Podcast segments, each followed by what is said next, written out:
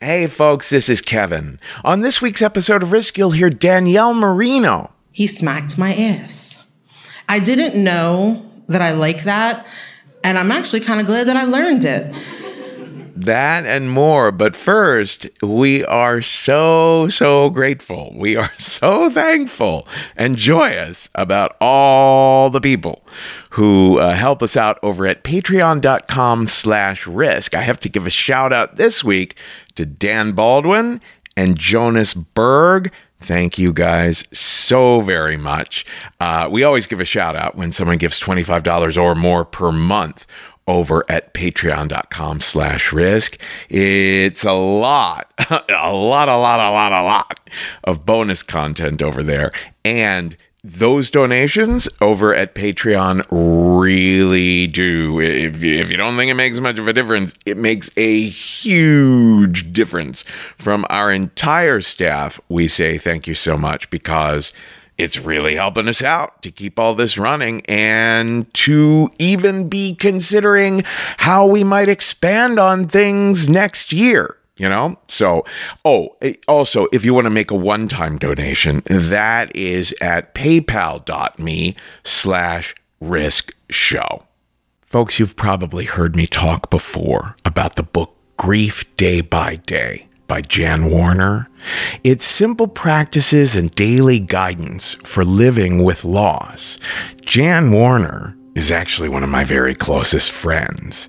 She has a background in therapy, but that's not the main way that she gained all of the insights that you're going to find in Grief Day by Day.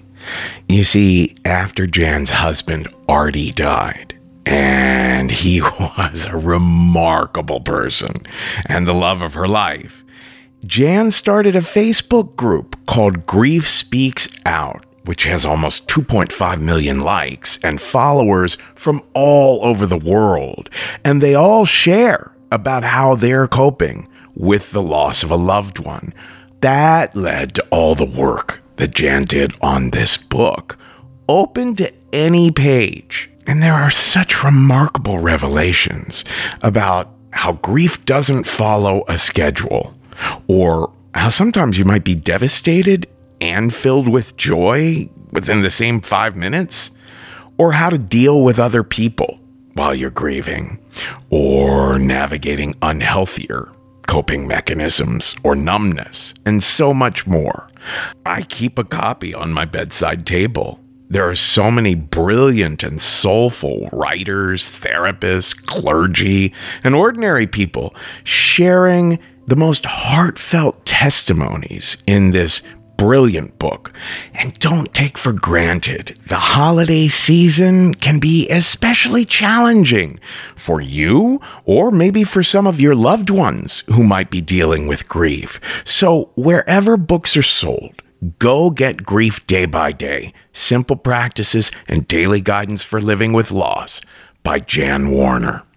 Imagine the softest sheets you've ever felt. Now imagine them getting even softer over time. That's what you'll feel with Boll and Branch's organic cotton sheets. In a recent customer survey, 96% replied that Boll and Branch's sheets get softer with every wash. Start getting your best night's sleep in these sheets that get softer and softer for years to come. Try their sheets with a 30-night guarantee, plus 15% off your first order at bollandbranch.com code Odyssey. Exclusions apply. See site for details. Knowing how to speak and understand a new language can be an invaluable tool when traveling, meeting new friends, or just even to master a new skill. But it's not always simple when you're bogged down by textbooks and structure classes. That's why so many people trust Rosetta Stone. Rosetta Stone is the most trusted language learning program, available on desktop or as an app. It truly immerses you in the language you want to learn, like Spanish, French, Italian, Chinese, and more. You won't just be studying English translations. The Rosetta Stone intuitive process helps you pick up a language naturally, first with words, then phrases, then sentences. Don't put off learning that language. There's no better time than right now to get started. For a very limited time, listeners can get Rosetta Stone's lifetime membership for 50% off. Visit rosettastone.com slash rs10. That's 50% off unlimited access to 25 language courses for the rest of your life. Redeem your 50% off at rosettastone.com slash rs10 today. All right, then, let's get to it. Now, here's the show.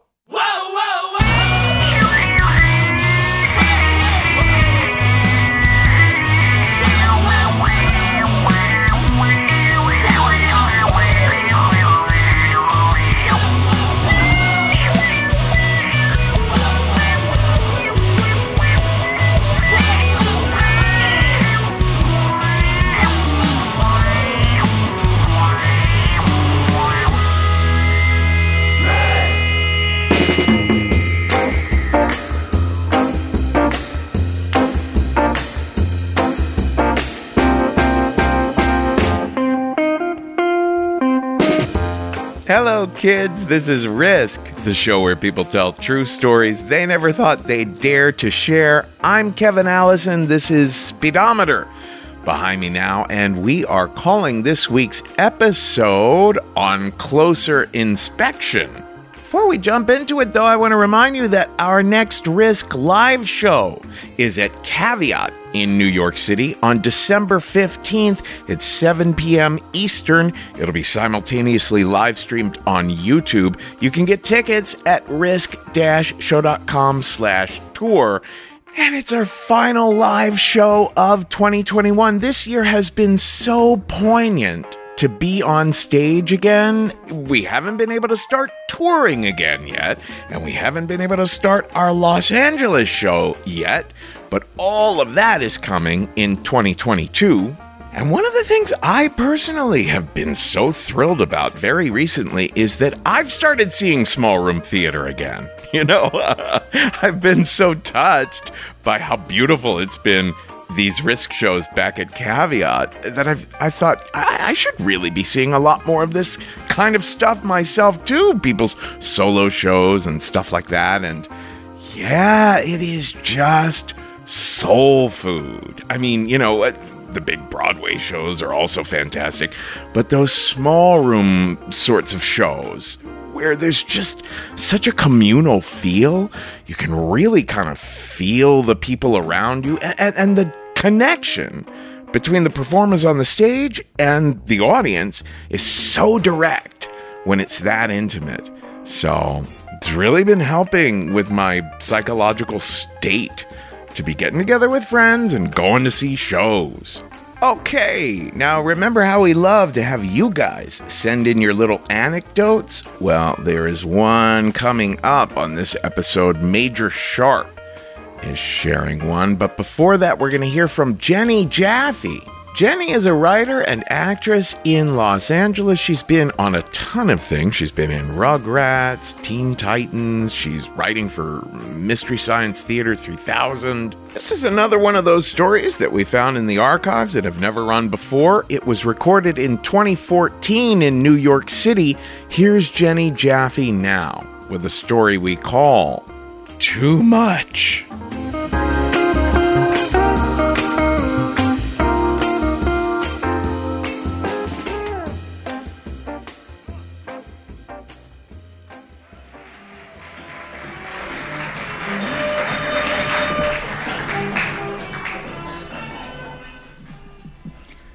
Going to tell you guys about the most scared I've ever been, and that's saying something, because look at me, I'm scared all the time. When you're 21 and you're handed your dream job, you kind of don't think you can fuck it up. You have no reason in your hubristic ability to drinkness that you will ever be fired from anything. At the start of my senior year of college, I was given a job as a staff writer at College Humor, which was too much responsibility for a 21 year old. I was going to class at night and working during the day, and admittedly not working as hard at either as I could have been. When I found out that they were not renewing my contract, I was shocked and horrified and saddened and high as a kite. One of my very good friends uh, was dealing marijuana back in those days, and it was kind of an all you could weed buffet for me. I was high all the time. I was high in the morning, I was high at night. I wasn't generally high at work, but if it's six o'clock and somebody at the office was holding, who knows what was going to happen? You can imagine my shock and dismay at the job I had rightly lost. It was the first time I'd had to face the fact that I had graduated and I was a grown up now. This was August after my senior year ended. For about two weeks straight, I pretty much sat in bed and smoked weed out of this cute little vape. It has like a battery that goes in. You like press it really hard and it barely works. A week later, Hurricane Sandy happened. And a week after that, my roommate, let's call him Seth, returned from Los Angeles with a bar of medical grade edible pot chocolate. I'm gonna let that sink in for a minute because if you've done edibles and you had at that point never done edibles before, mistakes can happen, guys. The very night he got back, we split the bar three ways, my uh, two roommates and I. And for about 45 minutes, everything was great. Because nothing had happened. And I'm going to tell you what happened from their perspective now, because I don't remember much of it. I didn't think it was sinking in. We smoked a little more. I grab a box of Lemur cereal. It's the EnviroKidz kind, you can get at Whole Foods. There's a spot the difference puzzle on the back. And one minute I'm happily looking at it, trying to spot the differences. And the next minute, I'm hurling the box across the room. The cereal's getting everywhere, and I am screaming, The lemur has three heads! My roommates try to calm me down. They turn off the lights. They put on this video that we always thought would be really funny to watch. Hi, it's Rick Astley's Never Gonna Give You Up, slowed down 8,000 times.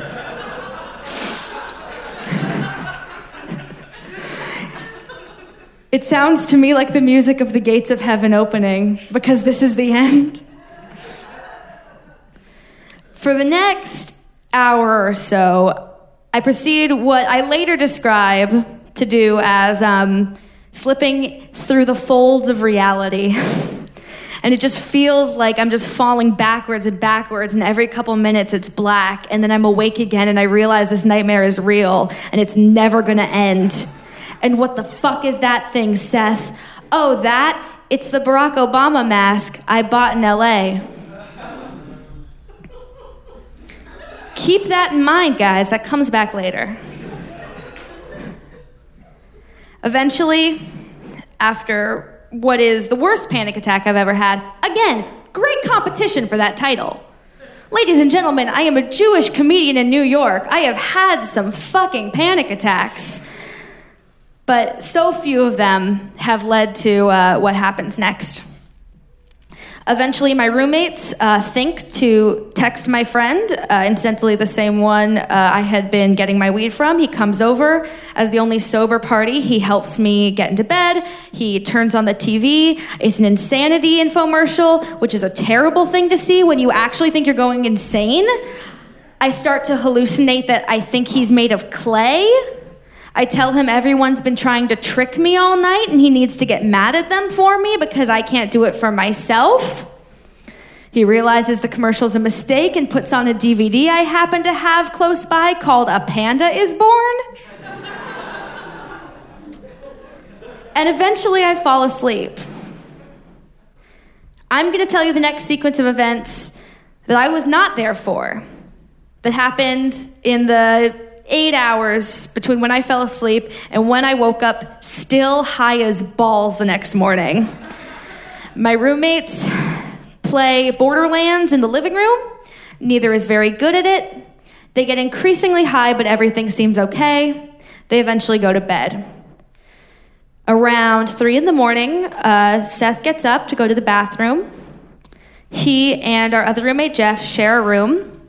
Jeff suddenly hears a crash and goes running and finds uh, Seth on the floor of the bathroom having a seizure. He calls an ambulance. The ambulance takes Seth to the hospital. I wake up the next morning to two pieces of news. The first, Seth has been hospitalized because he had an epileptic episode. The second, it's election day 2012. And I have two thoughts immediately. The first, I have to get to that hospital. He's been there for me.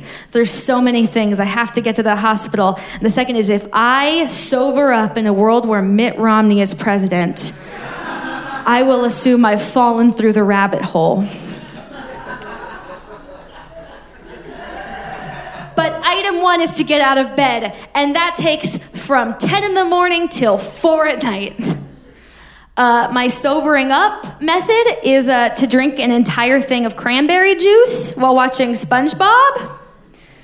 It kind of helps because I had been this level of high that wasn't even high. It was just, it was just, it was just this level of gone, and now I'm just normal, terrible, trip, panicky high, which is more manageable. And I eventually do get up, and my other friend comes down she takes me to my local polling place. I start yelling about how there are skeletons everywhere and can anyone else see them? And she says, Yes, it's almost Halloween. There are Halloween decorations. It's a high school. But I can't remember how to sign my name. And I get to the front of the line and I stare at the place where it says signature. And I can't for the life of me remember cursive. So after about 10 minutes and letting other people go by, I come up with three squiggles and hope nobody notices. And I sneak my friend into the voting booth with me, and she makes sure that I vote Democrat because I am sure somewhere that I'm going to sabotage myself, and I will never forgive myself, and I will never look my mother in the eyes again. I leave the voting booth, and I go to a hospital if you've never been to a hospital, incredibly high, you're missing out, guys. because sometimes when you're high, you assume everybody's an authority figure undercover. Nope. Everybody here is just an authority figure. And they do know you're high, they're trained to know you're high. But they will take sympathy on you because it's apparent you've been crying and they will bring you to your friend's hospital room where he's been screened to make sure that he, there's no brain damage here. And they tell him the incredibly comforting fact you know, high or not, sometimes adults just get seizures. And I'm sitting on his hospital bed, and I'm jobless, and I'm scared, and I'm not 100% sure I voted Obama and I get an email from my manager, and I've made it to the second round of applications to be a writer for a brand new late night show. And the second round of jokes I have to write are due tomorrow. and I sit on my roommate's hospital bed, and I'm not 100% sure he's not made of clay. And I briefly consider faking a seizure so that I too can get on an IV drip. And I too can sober up because I need this job. Because I'm not going to let the fact that I was wallowing for three months about the fact that I didn't have a job ruin my chances at ever getting another. Because it's amazing I'm getting this chance at all. Now, there are two sort of end notes to this story. The first is that I got the job which I think it's karma because I ended up voting, which was I you know, in retrospect, like I'm really proud of myself for doing that, you know, civic duty and all. And the second is that 6 months later, I start having these really bad flashbacks. And I've heard about them for acid, and I've heard about them for being in the army, and I've heard about them for suffering abuse. But I've never heard about them for a night that involved throwing boxes of cereal and having my roommates play Borderlands 2 while I slept. But it turns out I kind of had an excuse. Because we get a call from my roommate's source in Los Angeles, who we got the chocolate from.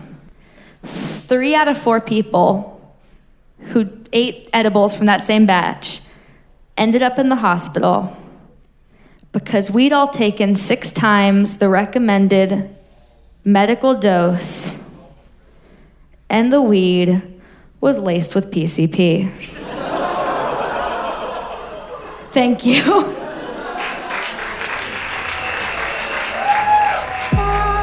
Oh my god. This shit is not fun, man. I can't stop thinking about weird ass shit Man, I'm fucked up. I'm about to call my mom up and tell her what's up. This sucks, I'm high as fuck. And I was trying to get a little buzz, so I took a little puff, but I think I'm way too high. And I ain't want to come off like a bitch, so I took another hit, but I think my brain's too fried. And yeah, I'm fucking faded, but I hate it. I'm praying that I make it, afraid I'm going to die. I'm too blazed, it's too late to save Dicky from this fucking place, cause he's too high. Oh my god. This shit is not fun, man. I can't stop thinking about weird ass shit. Hey, but like, I've been thinking about like when the sun go behind the clouds, like, what does it do? like, does it smile? Like, what does it do? Does it show its dick? it's got it's something to think about. Is all I'm saying. Like, it's doing something and we can't see it. So like, what? What's it doing? I don't even know like what it's doing. Cause if it's showing its dick, I'm trying to see that. I bet the sun got a big ass dick.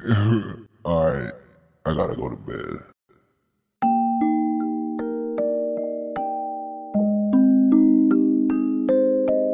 It's my first day of preschool.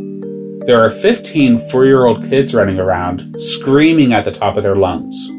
And then there's me. I'm standing by myself, completely overwhelmed by all of the chaos and the commotion. I look around the room, and my eye is drawn to this huge playhouse where there are a bunch of other kids playing, and I decide I need to get over my fears because I want to go investigate. I make my way over to the playhouse and I peek through the door. I see this little boy standing in front of a toy stove. He looks over at me and shakes a spatula. He says, Hey, you, get out of my kitchen. Food'll be ready in a minute. All I can do is stand there and stare at him because he's the very first black person I've ever seen in my life. And the only thing that I know about black people is what I've learned from my grandpa. My grandpa taught me, young man, you need to watch out for black people. They'll hurt you and they'll steal from you, and you need to stay away from them. And as far as I know, my grandpa's right. This little boy has it out for me, and I need to stay away from him.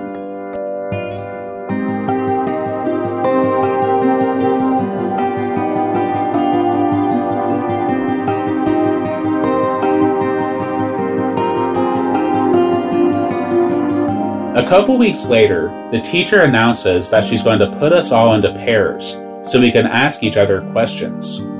She says that I'm going to be put with Aaron, and I quickly figure out that Aaron is the little boy who scares me.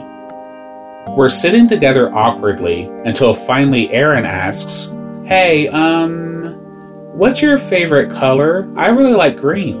And I tell him, Well, I don't like green a whole lot. I prefer blue. Oh, okay. Um, what's your favorite animal? Oh, I like dogs. I, I have a dog at home. Oh, okay. I, I don't have a dog. I have a cat, so I like cats a whole lot. What about your favorite food?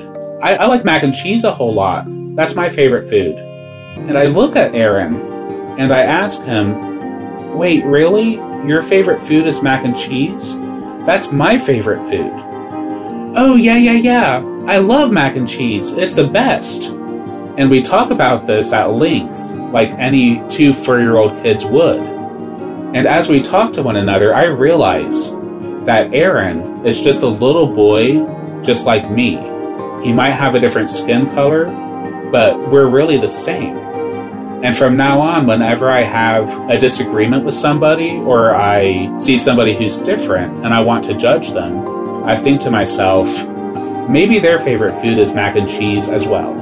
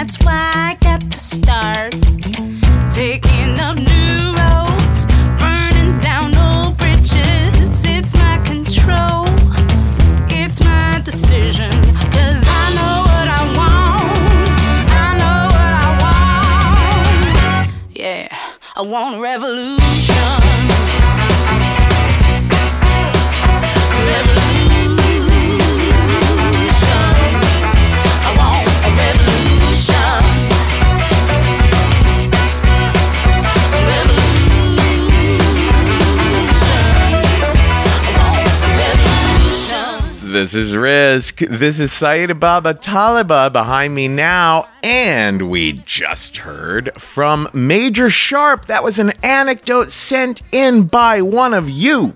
You want to send us one of those? Go to risk-show.com slash anecdotes. All you need to know is there, and we want to hear yours. So that'll be a little something you could do in the new year, for sure, if you've been putting that off.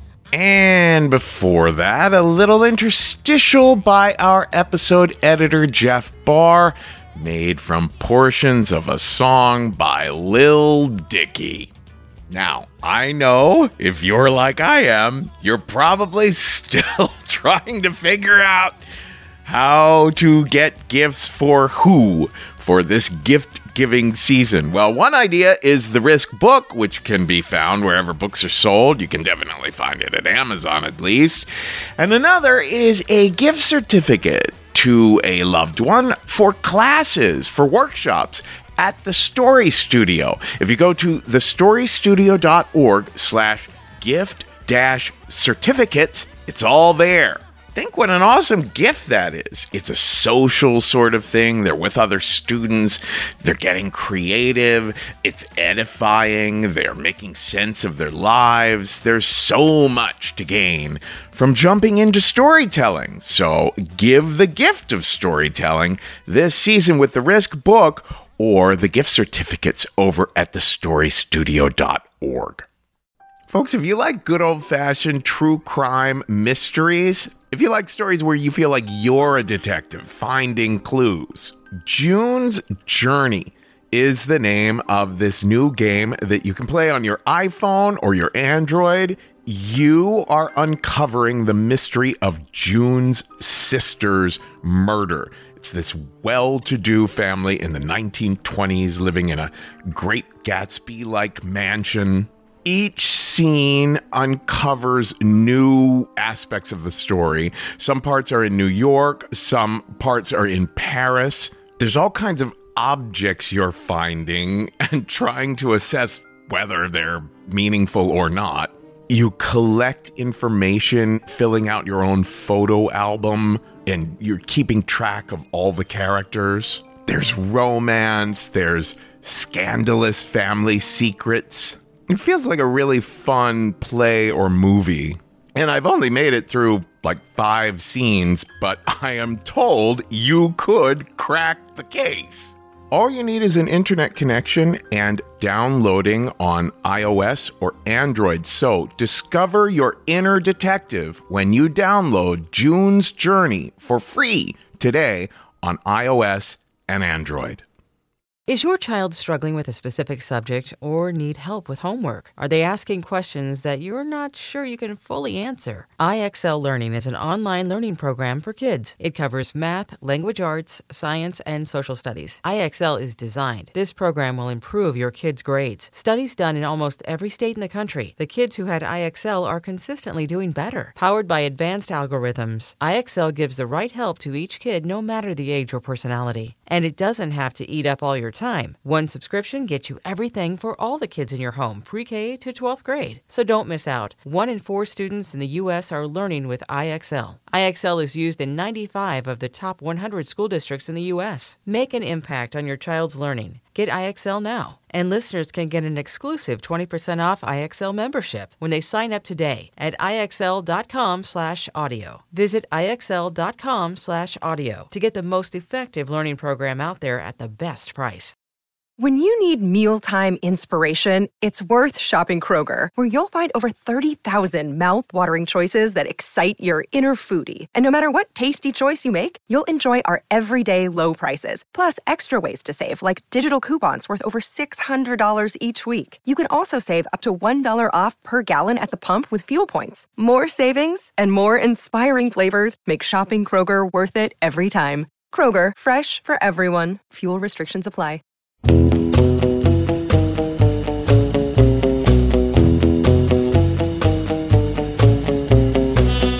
Our final story this week comes to us from Danielle Marino. This is Danielle's first time on the show. It's not her first time sharing stories, though. She works at First Person Arts in Philadelphia, one of our favorite storytelling institutions. You can find First Person Arts on all of the social platforms at First Person Arts.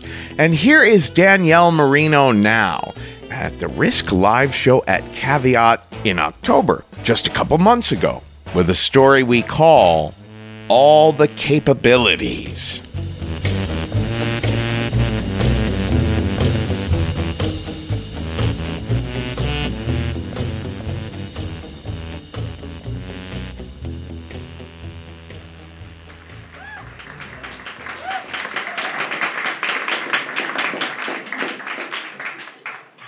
My first date with David was pretty bland, to say the least.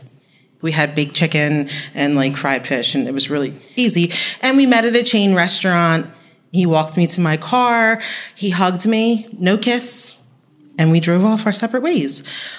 I had never been on a date before that they didn't try to kiss me. So I was like really worried. I'm like, had I done something wrong? So I was very happy when he asked me for a second date because I wanted that kiss. It is what it is. um, so we met at a local ish bar. And when I say local-ish, everyone, I mean it was 10 minutes from him, but 35 minutes from me. It's all right. I'm a mom, a single mom at that. I had a babysitter. I would take that drive wherever it needed me to go. So we met at this Irish style pub bar. There had to be maybe no more than 10 people in there. It had a nice L shaped bar, and I was the first one there, which was great because I was late the first time around. And so I got the corner of the bar seat so I could see everything. He walked in, he looked great. Had a nice white t shirt on, some denim, flannel, his old chukka boots, tousled blonde hair, and his glasses. And he made his way over to me, nice and confident. So we sit down and he orders a drink from the bartender. I had already had a drink, guys. I ordered a glass of wine ahead of time. And the bartender says, Will that be all? He says, You can put hers on mine. And the bartender says, No, no, she's all paid up. He says, Okay. Bartender walks away. And he looks at me, and I can feel him looking at me. And he puts his hands on my thigh and he squeezes real tight. And he puts his lips real close to my ear, like so close that I can feel the warmth and like the moisture coming off of his breath. And he says, Never do that again. and I I was shocked. I had been salivating when he walked in, but like in that moment, my mouth had gone completely dry. And the only thing that I could say was, okay. and so he released his grip, and the night went on. We laughed, we drank. He paid for the second one because I never did that again. And we continued the night. And he says, Do you want to go get a cup of coffee? And I said, no, no, it's way too late for coffee. I'll be up all night. He says, do you want to go find a place to make out? And I said, yeah, that would be great. and we went. And so we walk out to the parking lot and he's parked two slots up from me. And I look at his car and I'm like, man, God really knows how to come in handy. I had had a really crappy car that year and I was praying for a new car. And I had been praying, God, I really would like a Nissan Xterra. And so when I walked into the parking lot and I saw this Nissan Xterra there, I was like, yes, thank you, God. And so we get in the car and he starts kissing me and he laces his hands in my hair and he pulls it and he goes, This console's in the way, and I think I know a better place. Do you want to go? And I said, Yeah, that would be great. and he drives off. So the engine roars to life, and on the display screen, it says, He saved us. And I'm listening and I'm listening to the lyrics and listening to the song, and I'm like, Is this Christian rock? I said, Is this Christian rock? And he goes, Yeah, I'm kind of into religion. And I said, Ooh, me too. It's a really nice subject. I like to talk about it. And he goes, Yeah, me too. And we sat in silence for a little bit longer as God saved us. Uh, and we drove down a street and we made a left. And I couldn't tell you what street it was today, tomorrow, or any day in the past. And then we made another left and then a right. And we ended up on a very dark cul-de-sac. It was the holiday time, and I remember because I remember seeing Halloween decorations on one lawn, Thanksgiving on another, and Christmas on another. So like this block had all the seasons covered. Um, but it was only one half of the cul-de-sac that was houses. The other half of the cul-de-sac was all trees. Very dark. There were no street lights on this street. And so he pulls in and he turns off the engine and he looks at me and he goes, You look beautiful. And I'm like, Thank you. I appreciate that. It had been a while since someone had said that to me. So, it, you know, it felt good to hear it. And again, he slides his hand behind my neck and he pulls me in and he starts kissing me over and over again. And I'm like, it's very intense. It's very passionate. And he says to me again, this console is in the way. I said, yes, it is. he says, do you want to get in the back seat? And I said, yes, I do. And so we both hopped out because, and when I say hop, I mean like I look tall here tonight, but I'm not tall on a regular basis. And he was maybe an inch taller than me. So we both had to kind of, you know, jump out of that car at the same time. And so we did. We jumped out of the car, we got into the back seat and he leans over and he starts kissing me and he pulls me on top of him and it's great because being short you got lots of headroom especially in like a car like that. And we're kissing and things are going great and then the next thing i feel is his hand around my neck. I can feel his index finger and his thumb pressing right under my ears. And i'm shook. It had never happened to me before but I liked it. And so I kept kissing him and I pulled back as his grip tightened around my neck, and something in me said, This man is capable of great harm. But I didn't stop. I kept going. I didn't know what kind of harm he was capable of, but I continued on. And then the next thing I knew is he was on top of me and it was passionate and it was animalistic. And I felt like this is what I had been praying for. I was in heaven with a little bit of pain, but it was okay. And so the night proceeded on just as you think it would. And we climaxed together and we felt great together. And in that moment of his hand around my neck, time did stop. And I kind of began to remember this as I sat there with him when we were all finished. And I said, I am in the woods with a stranger. I haven't reshared my location with my best friend since I left that Irish style pub. He could kill me, and no one would know. And I kissed him again. And we hopped out.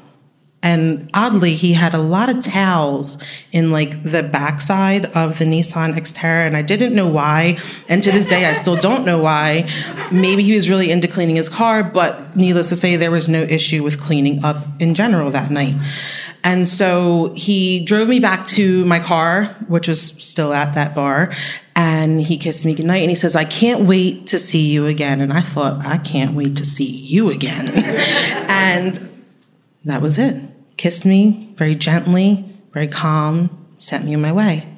So I immediately call my best friend because I realized like I put myself in a lot of danger. And I'm like, yo, bitch, let me tell you what just happened. And she's like, you did what? You went where? Oh my God. Like you didn't even let me know. And I'm like, oh my God, I know. And she goes, what the fuck? And I'm like, I know. And she goes, but how was it? and I said, yo, that was everything I asked for, but I didn't even know I needed it. And so she says, All right, well, dude, you got to be like really careful. I'm like, I know, I know. So he says, I'd like to see you again. And I said, Great, me too. And so we continue to see each other. That thought, still in the back of my mind, this man is capable of great harm. Never figured it out until I did. But on the second date, I learned a little bit about dominance, which I did not know before. I had been going down on him and I stopped to like say something like you kind of like do in the act. And he says, Did I tell you to stop? I said, No. And he said, No, what? I said, No, sir? He said, Exactly. And so I continued. Now, the old me would have said, Excuse me, what? I do what I want, when I want, where I want, and how I feel like I want to. But this person in this bed with this man did what I was told. And so I continued on. I continued to see him.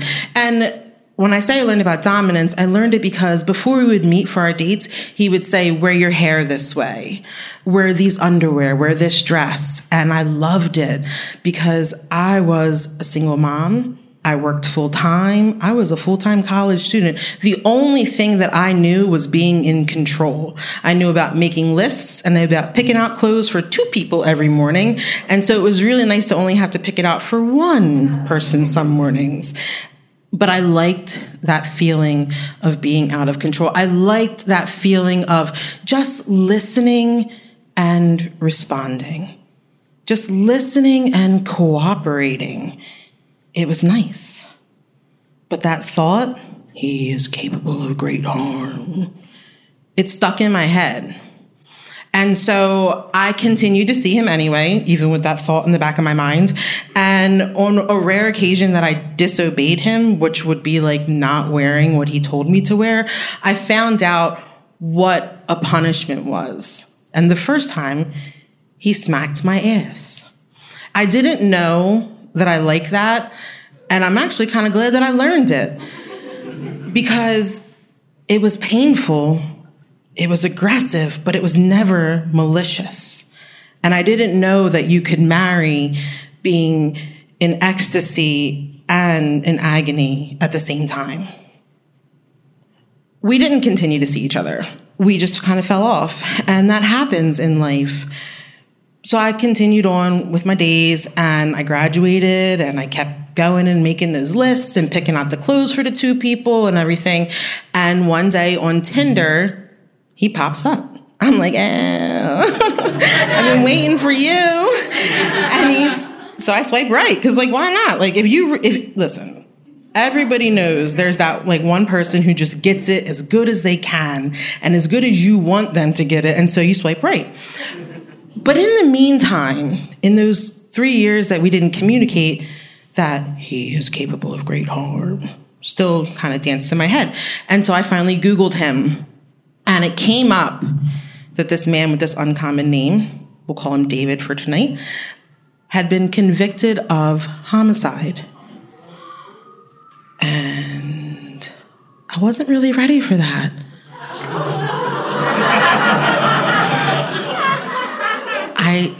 To be honest, I don't usually Google the people that I date just because, like, I don't come up in Google. So why do I think you're going to come up in Google? But this one did.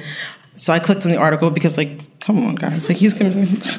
So I click on the article and it says that this man with the same name was convicted of vehicular homicide that he had gotten into a DUI and killed one woman, paralyzed another, and walked away unscathed himself. And I'm like, oh shit, that's that's deep. Like this person really did something. So we'll go back to our rematch. He says, Do you want to go out? And I said, Yes, I do. You're right, I do. It had been a while again, so we're going out on a date. And we're sitting there talking, and he says to me, It's really difficult to get a job with my record. Oh, what what record? What do you mean? And he goes, Oh, I never told you about my past? I said, No, no. I don't think you ever did. He goes, Oh, uh, when I was 22, I got real drunk with a bunch of my buddies from high school and I drove home And I don't remember the night. I just remember waking up in the hospital handcuffed to a bed. And I said, Well, did you learn like what happened that night? Like, can you tell me the story? And he goes, Well, yeah, I did learn that, uh, you know, a mother and daughter were in one car and, you know, the mother had died and the daughter had gone up in flames and tried to save her mother while she was burning alive. And then and there was actually another woman who was hit T-boned and she died. So it was actually two people that had died. And then he was thrown 30 feet from his car down an embankment and he woke up with not a scratch, not anything on him. And he says, that's when I gave my life to God. That's why I'm kind of religious. And I said, oh, Thank you so much for sharing. Now, I was really self conscious of the fact that I had Googled this man, thinking that he, who had been through so much, could pass judgment on me. Really, we can't judge anyone. But again, I didn't tell him I, I played dumb. And to this day, he still doesn't know that I Googled him. But that's okay because you know what I did as soon as I Googled him? I called my best friend. And I said, bitch, this is what I just read. And she says, Yo, you could have died. And I said, I thought the same thing that night. Thank you.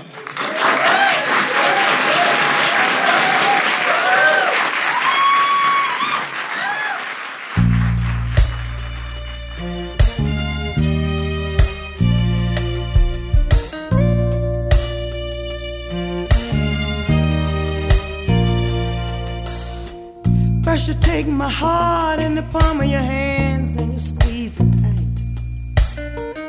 Then you take my mind and play with it all night.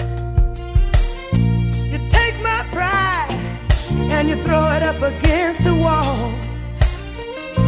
You take me in your arms, baby, and bounce me like a rubber ball. I'm not complaining.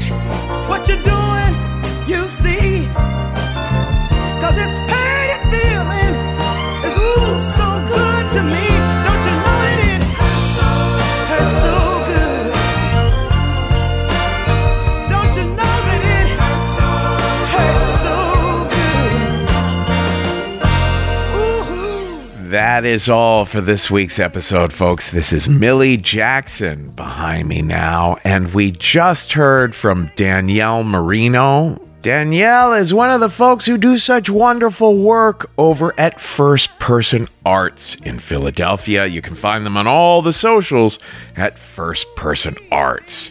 And that story was recorded at Caveat, where Risk will return on December 15th for our final live show of the year. It's 7 p.m. Eastern, December 15th at Caveat, simultaneously live streamed on YouTube. You can get your tickets at risk-show.com slash tour. Folks, I want to tell you about Comedy Gives Back Laughing for Good on December 9th. Comedians, comedy clubs, and venues all over the country are pledging to raise awareness of Comedy Gives Back and the Laughing for Good initiative. This one night national holiday fundraiser will help Comedy Gives Back continue to provide a safety net for the comedy community with medical treatment, financial assistance, and more.